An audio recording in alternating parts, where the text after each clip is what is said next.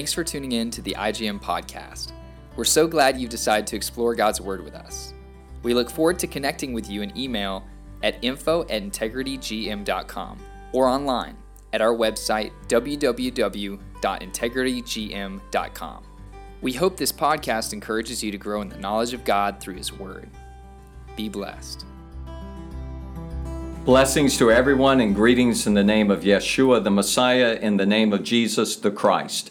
We come to our Heavenly Father, to God our Father, not in many ways, but we come to Him through the Messiah, the Son of God, the Messiah of Israel the one that has brought a new covenant and the forgiveness of sins. And there is only forgiveness of sins in His name. So with joy, I greet you in His name. And today we're going to continue in the book called Jacob, in Hebrew, Yaakov. In English, we refer to him as many times as James. We are in the fourth chapter. And I encourage you to go back to the first three chapters as we're flowing through the context of what is being said. And we're going to continue today in chapter four. But remember this a Jewish man, the half brother of Yeshua, is writing. He has become the, probably the chief elder, the shepherd, the pastor in Jerusalem after Acts chapter 8, when there was a scattering of the Jewish believers. They went to Judea and Samaria and these are believers that are being persecuted. They lost their possessions and the things in Jerusalem, probably many of them their homes, their businesses, and they're leaving the city. But it says in Acts chapter 8, they went about preaching the word of God. Later on, the apostles start filtering out of the city. Probably the, the congregation in Jerusalem goes more underground they're not out in the open like they were before. Before, they were preaching in the temple, and every day, house to house, they were breaking bread and having fellowship and teaching the Word of God. The apostles' teaching was being uh, promoted throughout the city. Now it's probably more underground. Jewish believers are scattered abroad. Here, Jacob takes and writes to them concerning issues that they are facing and we have been going through this beautiful letter that Jacob writes to Jewish believers. And remember that this is probably the first letter or first work of the New Covenant scriptures chronologically. It is not the first book in the canon. We start with Matthew, Mark, Luke, and John. But when you look chronologically, I, I, would encourage you to go back and look at this short New Covenant survey that we did of putting the books in a chronological unfolding within the book itself. And we're going to go through the books chronologically. And so now we're going to be coming to chapter 4. And remember this almost everything that Jacob is dealing with is about their personal conduct about their own heart, their own actions, how they treat others, what is their responsibility as believers. And he is looking at the eternal things of God and not so much focusing on their temporal issues that they are facing. In chapter 3, he says, Let not many of you become teachers, my brethren, knowing that as such we will incur a stricter judgment.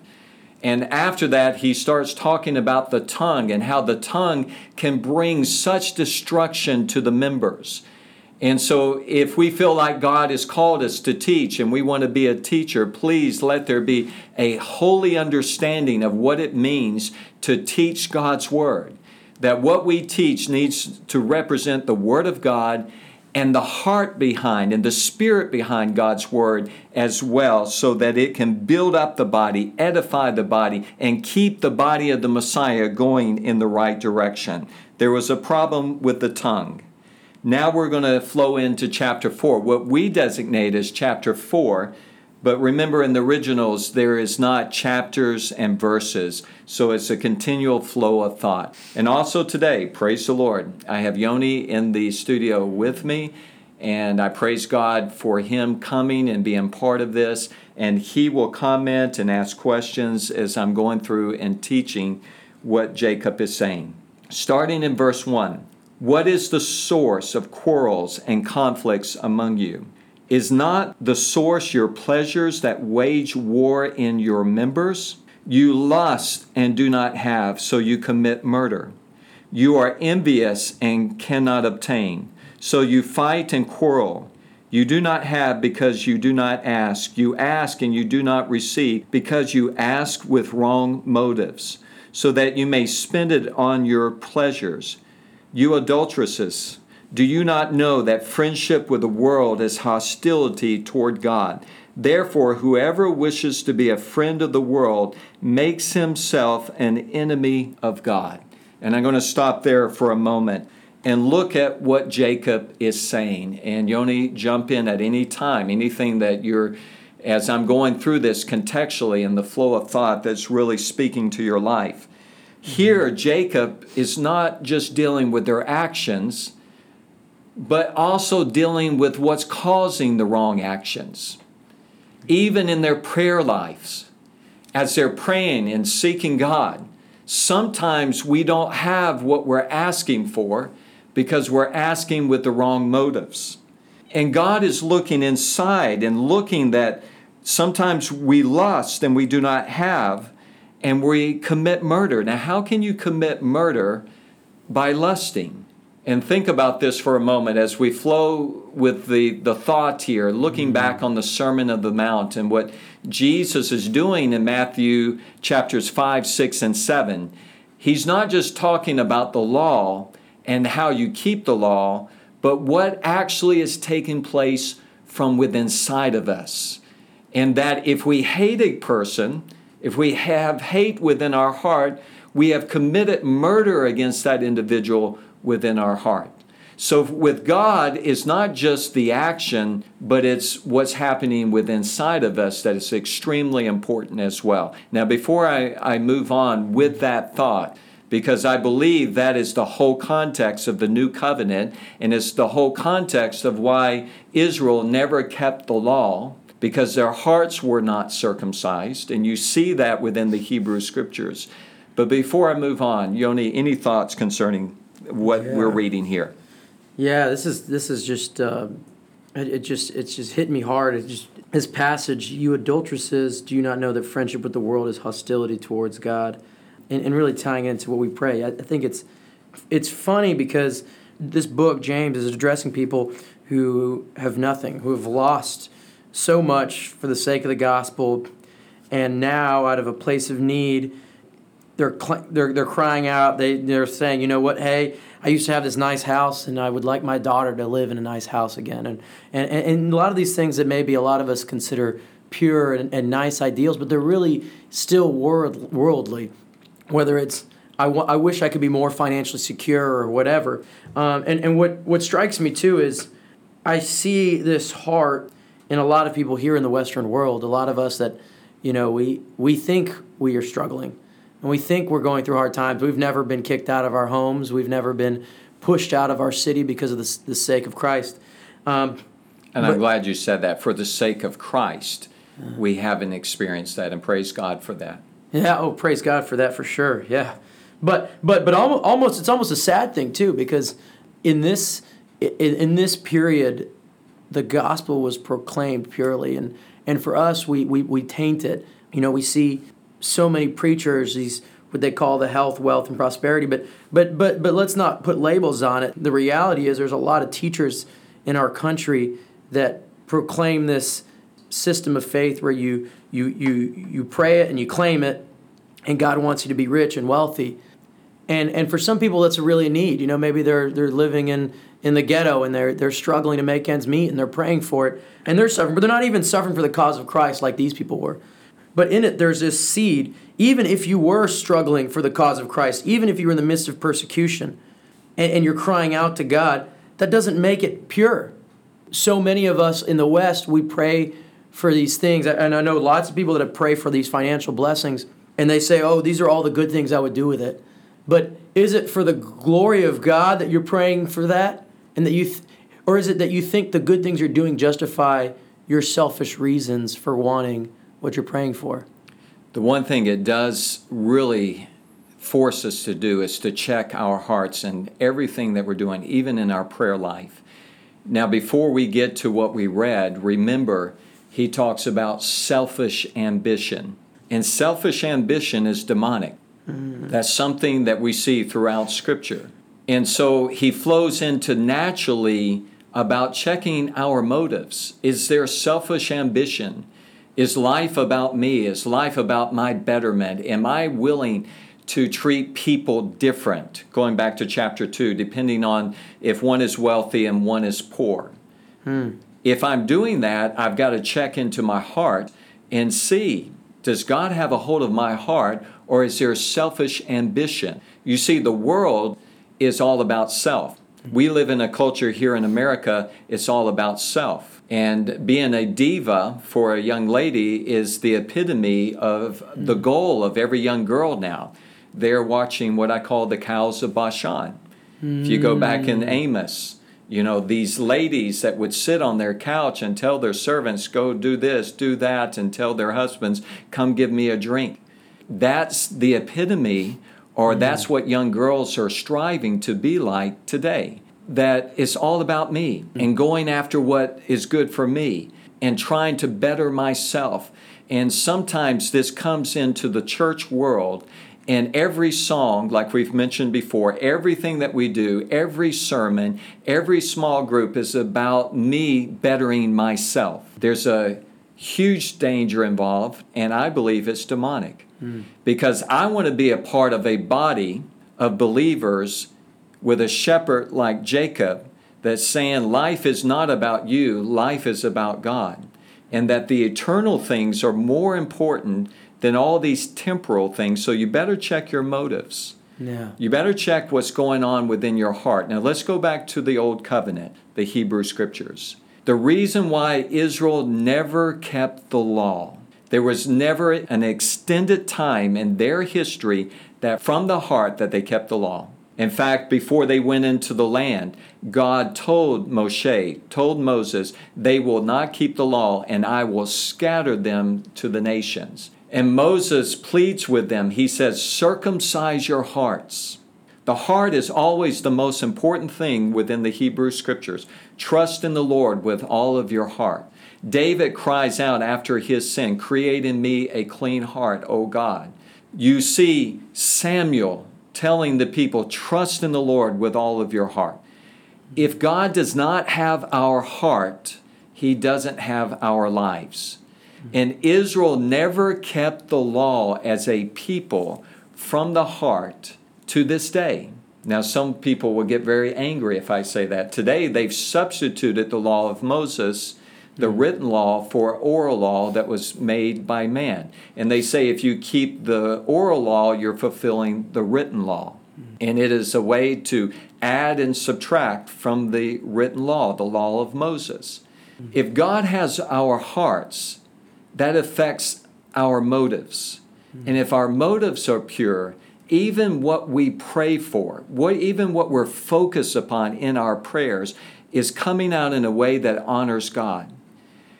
If we have selfish ambition, if God doesn't have our hearts, if there's not a change from the inside and our prayer life is not being directed by the Spirit of God that is within inside of us, and we're going to see this terminology coming up here, then our prayer life is going to be directed by selfish ambition. Hmm. And so it's very important. Jacob is a person that is a true shepherd that is saying, check your motives, look at your motives in your prayer life, watch your tongue, watch the sin of partiality, watch what you're teaching. Not everyone should strive to be a teacher because there is a strict judgment, a stricter judgment for those who teach. Watch out for your life. And in this thought, he's really coming against, I believe, selfish ambition, hmm. which would naturally arise within a body of believers from a fleshly standpoint that have lost almost everything. I saw this among a persecuted, believing community of faith among the Afghani believers. Hmm. And you saw when they had lost everything, come out of Afghanistan, went down into Pakistan, came into India, Now they've become believers. Some have such little. They don't even have enough food every day. Others are more blessed. They've been in the city more and their children are have cell phones and things like that. And the and the jealousy and the selfish ambition and the one attacking the other and all of these kind of things is a natural thing that develops. And we were mm. constantly telling them if one is blessed, the whole body is blessed. If mm. one suffers, we all suffer. And as a community of faith, we are praising God in all things. Give thanks to God in all things. And don't look at other individuals and make your life as a comparison to anybody else. So I'm not looking at you, Yoni, and thinking, well, he has a lot more than what I have. How blessed he is, and I'm not blessed. Mm-hmm. I'm putting my eyes upon God and say, God, thank you for this day. Thank you, God, for your provision. Thank you for what you're doing in my life. Thank you for my family. Every good gift in my life has come from the Father, and I give you thanks. And if that is the case, then my motives are in check. Mm-hmm. And when I go to the Lord in prayer, it's not with selfish ambition, it's not with jealousy, but it's with thanksgiving and praise to God.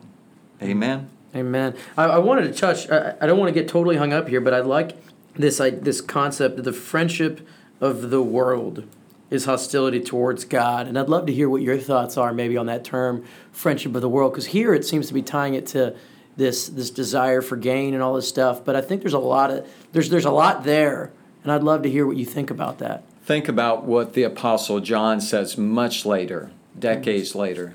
Do not love the world nor the things of the world. If mm. the love of the world is in you, the, you do not have the love of the Father. Mm. So the world, the way that they look at things is always through the temporal things mm-hmm. of life.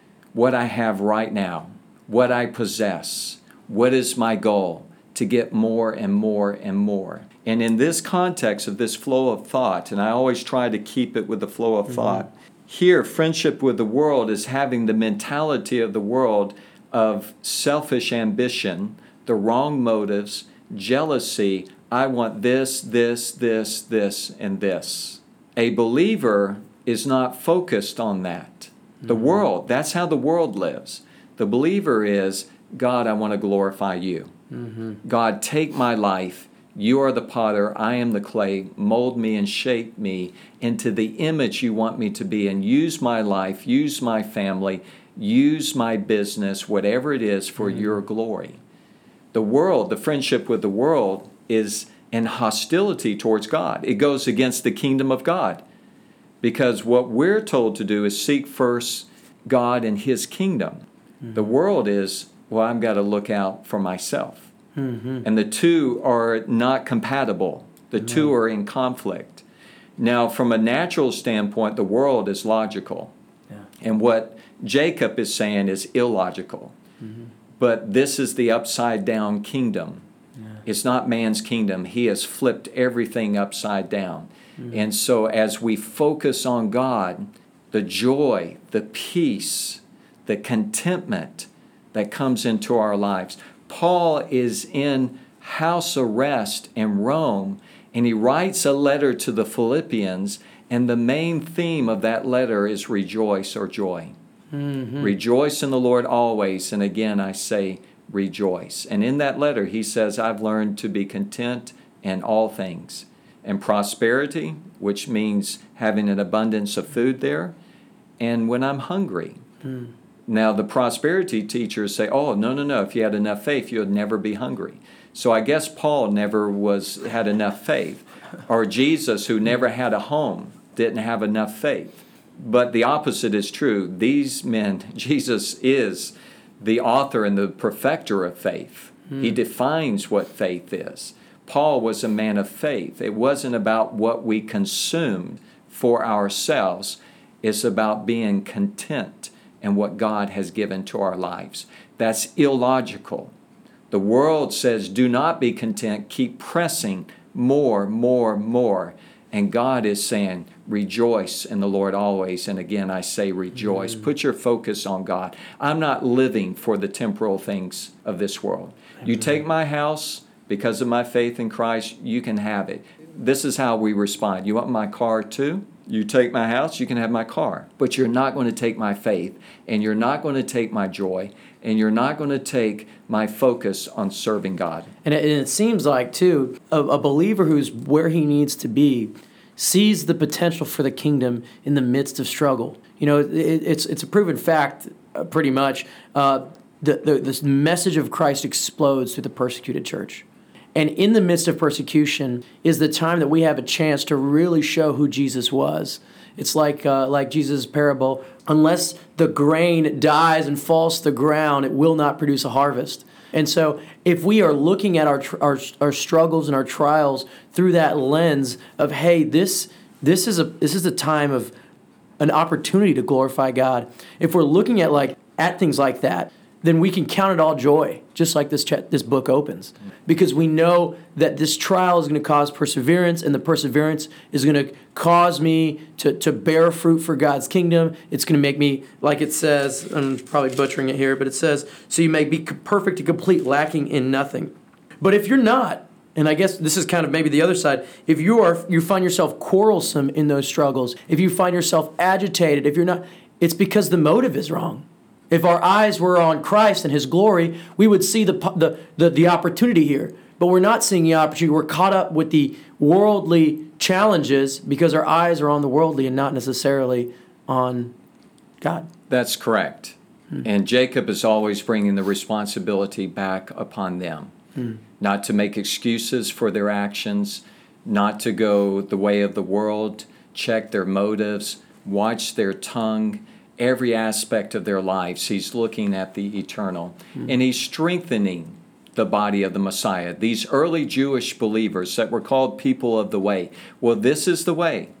And mm-hmm. I, I'm concerned about the generation that we've talked about before here in the Western culture. Mm-hmm. Let me say this I don't go looking for persecution. There is something wrong with a person. They have their own mental issues that goes and looks to be persecuted. I don't do that. I don't think that's right. At the same time, we go with the gospel, not with going wanting to be persecuted. We go with the gospel. And as we go with the gospel, persecution will arise. Here in the Western culture, praise God, we haven't had severe persecution. But the day that it comes, and I believe that it is coming, will the body of Christ be ready to face that in the right way and not respond to evil with evil and not to back away from our faith, but to stand strong and to face evil with doing what is right in God's eyes. With a focus, the only thing is that is important is serving God. Mm. And that is my hope, that is my prayer, and I believe that that is coming in the near future and we've got to we've got to be strong. It's very similar like what we talked about prior to coming in and doing this podcast, we read and we prayed, is that when God spoke to Jeremiah, who's complaining about the situation that he's in, he says to Jeremiah, If you cannot run with the footmen, how are you going to compete against the horses? If you cannot stand up in the land of peace, how are you going to stand, Jeremiah, when you're in the middle of the Jordan and it rises? You've got to get stronger. You've got to be more determined. You have to have a stronger faith. You have to allow your dependency upon God to be greater than at any point within your life. And this is what God spoke to Jeremiah, and that principle is all the way through God's Word. And I believe that is a message for the church in the West today. Mm. Is not look at the temporal things, but look within inside of your heart. Is there a wrong motive, selfish ambition? Is there jealousy? Is there favoritism? What's happening with is there ungodly anger that's causing you to have a sharp tongue and hurting the body? What is going on within inside of you? And we've got to check our motives every single day, even in our prayer life. Hmm. Now let's look at this next verse here hmm. Starting, uh, let's read verse 5. Or do you think that the scripture speaks to no purpose? He jealously desires the Spirit which He has made to dwell in us. The Father desires the Spirit that dwells on, within us to rule and reign in our lives, that we are temples of the Holy Spirit, that even in our prayer life, and I believe you see the context here, and Paul deals with this in Romans chapter 8, even in our prayer life, the Spirit interceding on our behalf. It's the Spirit of God giving us the right motives. It's the Spirit of God directing us even in how to pray. This is what God desires. Verse 6 But He gives a greater grace. Therefore, it says, God is opposed to the proud, but gives grace to the humble. If it's the Spirit of God within us, then we're going to have the right motives. And we're not going to be operating with arrogance, but we're going to walk humbly before our God. Now, think about, and he's quoting from Isaiah here, but think about the last chapter of Isaiah. I spent my introduction looking at this passage in Isaiah 66. Don't worry about a temple, God is saying, but to this one I will look to one who is humble, one that is contrite of spirit, and one who trembles at my word. We are always to walk with humility before God, to be humble before our God. And if we are being led by the Spirit of God, God so desires the Spirit to rule and reign within us, that He has placed within inside of us, that if we're walking a life in the Spirit, we will be humble before our God arrogance and pride will be gone. That leads to selfish ambition, that leads to jealousy, that leads to a lifestyle that doesn't honor God, that dishonors God. We want to be humble before our God. Submit, therefore, to God. Resist the devil, and he will flee from you. Draw near to God, and he will draw near to you. Cleanse your hands, you sinners. Wow, think about that you sinners. He's speaking to Jewish believers, but some have gone the wrong direction. Purify your hearts, you double minded. Be miserable and mourn and weep, and let your laughter be turned into mourning and your joy to gloom. Humble yourselves in the presence of the Lord, and he will exalt you. Think about what's being said through this whole letter. Draw near to God. You have a responsibility. God gives you a free will. Draw near to God, and He will draw near to you. Cleanse your hands, you sinners. Purify your hearts, you double minded. Mourn before the Lord. Let your laughter be turned into mourning and your joy to gloom. Humble yourselves, and God will lift you up. Put your life into God's hands. Exalt Him, not yourself. Put God first, not yourself, and God's the one that will lift you up. This is a clear message to a persecuted Jewish congregation is look at your actions and also look at your heart and let the spirit of God motivate you even in your prayer life. Mm-hmm. Do everything by the leading and the guidance of God's spirit which is within you. Let's continue here. Verse 11. Do not speak against one another, brethren. He who speaks against a brother or judges his brother speaks against the law and judges the law. Did you know in the law of Moses, you are not to slander an individual, speak against anyone? You cannot even bring a charge against someone except on the witness of two or three. That is clear in the law. So if you're going around and not controlling your tongue and you're speaking against individuals, and you're slandering that, that is a serious charge under the law. You have become a judge of the law. But if you judge the law, you are not a doer of the law, but a judge of it. There is only one lawgiver. God gave the law. And judge, the one who is able to save and to destroy. But who are you to judge your neighbor? Who are you to go around and with your tongue start making false accusations against people, judging the law, saying that you're greater than the law. Who gave the law? God gave the law. And this is wrong and this is sin. And Jacob is saying, Who are you to judge your neighbor? Who are you to go and to do this? Now remember, Jesus gave a clear scriptural understanding of how you can deal with someone that is doing something wrong. You go to them in private and you talk to them. If they do not listen and do not repent of their sin with the witnesses of two or three, then you take it to the whole congregation that must deal with the sin of that individual. There's a process that God gives that we must not slander individuals. Now, you go into some congregations today, whether it's in the east part of the world, the west part of the world, you have one individual that does not control their tongue, that has selfish ambition, that has jealousy, that's not being led by the Spirit, that is arrogant, you can see one individual set that whole congregation, that community of faith, on fire because of their tongue. And they're breaking the law.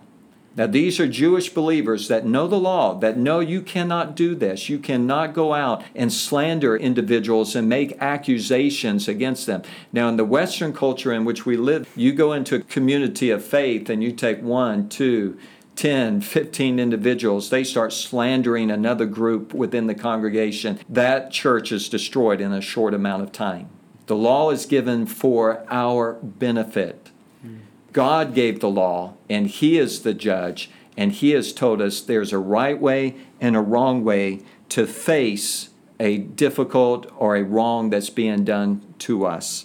And if we don't do that, we're saying that we're greater than God, we're greater than the law, and that we have become a judge in ourselves. Very important what we're speaking about, very applicable to churches today. How many churches have split over one individual that goes about slandering others.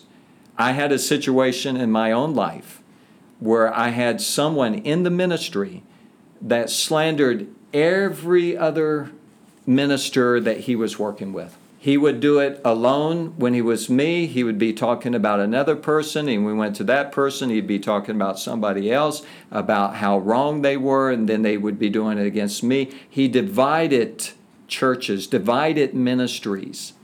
And it went on and on and on to this day. You have to remove yourself from that. You have to get out of that. And I dealt with him one on one. I dealt with him with others, with other witnesses. I confronted him in bigger settings. And because it was never dealt with, that destructive behavior continues to this day.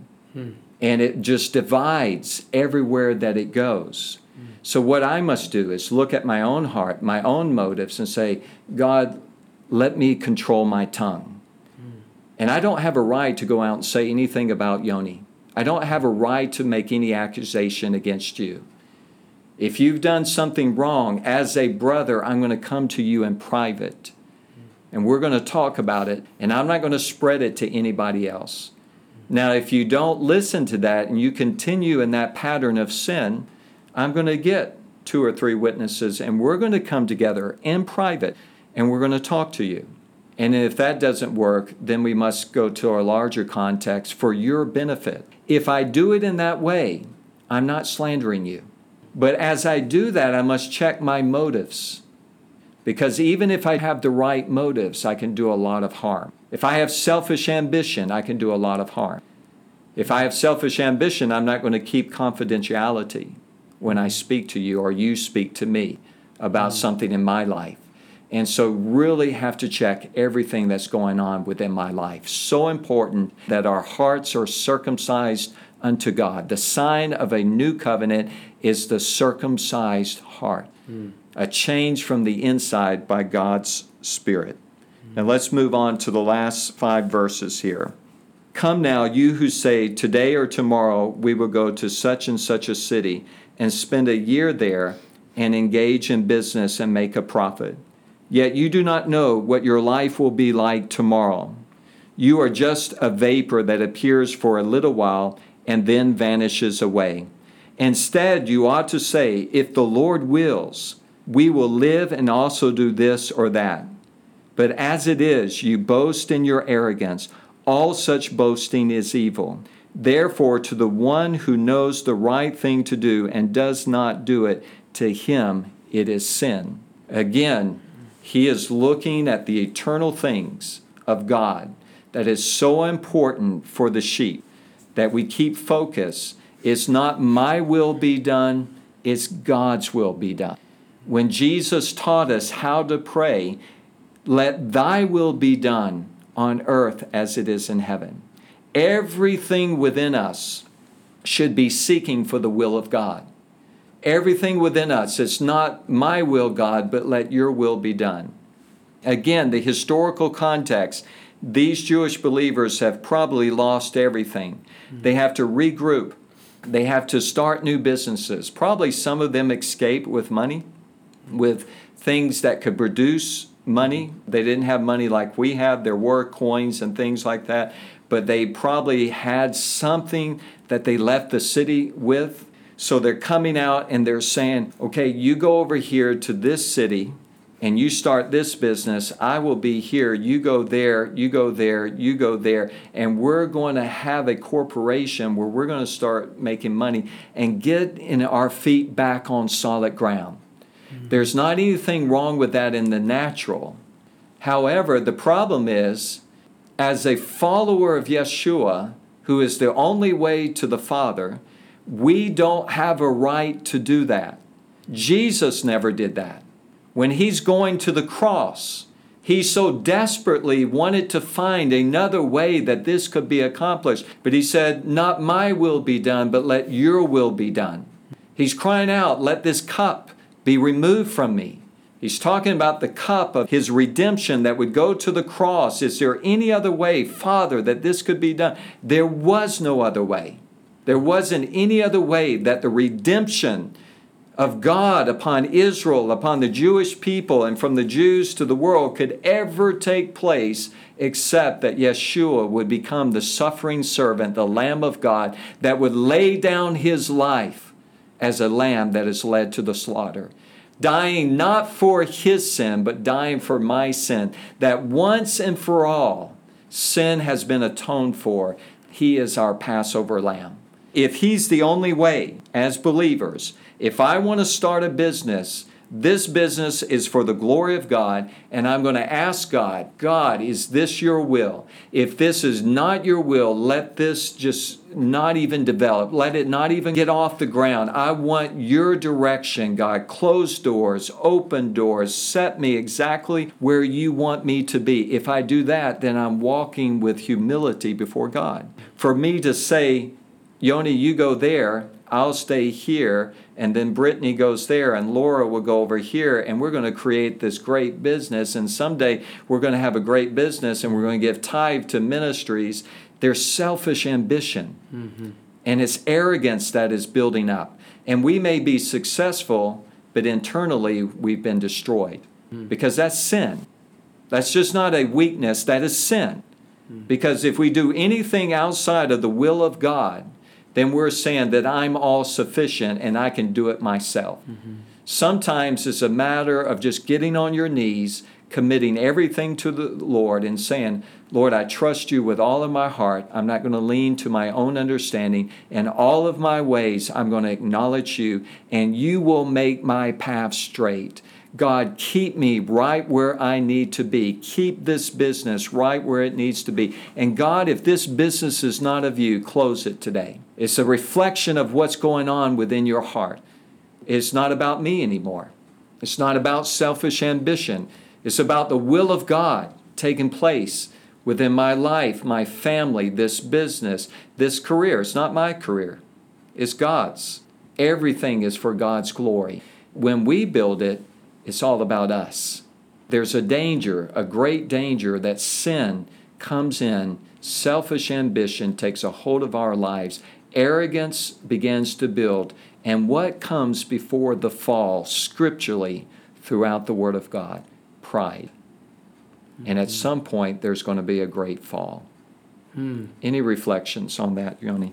Yeah, that's uh, it's real challenging. I think um, I put myself in kind of the position of this church, you know, the struggles there and feeling like you need to get your feet back underneath you and, and you probably feel like you've been humbled.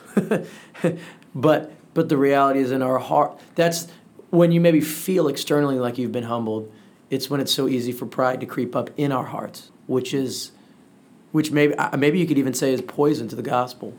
Yes.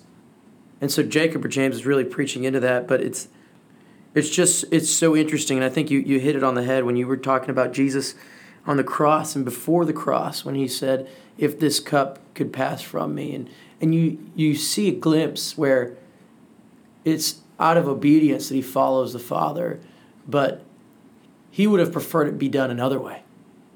Yes, most definitely. Yeah.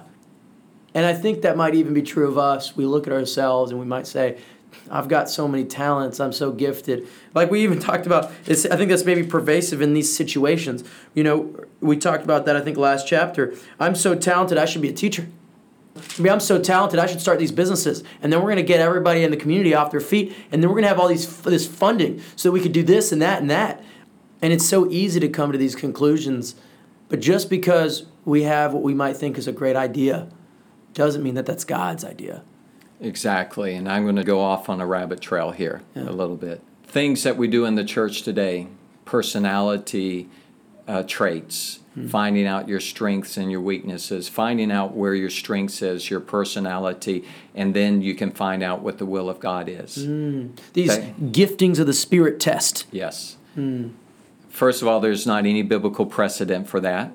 Secondly, we see God using our weaknesses more than we see people doing personality traits to find out what their strengths are. Mm.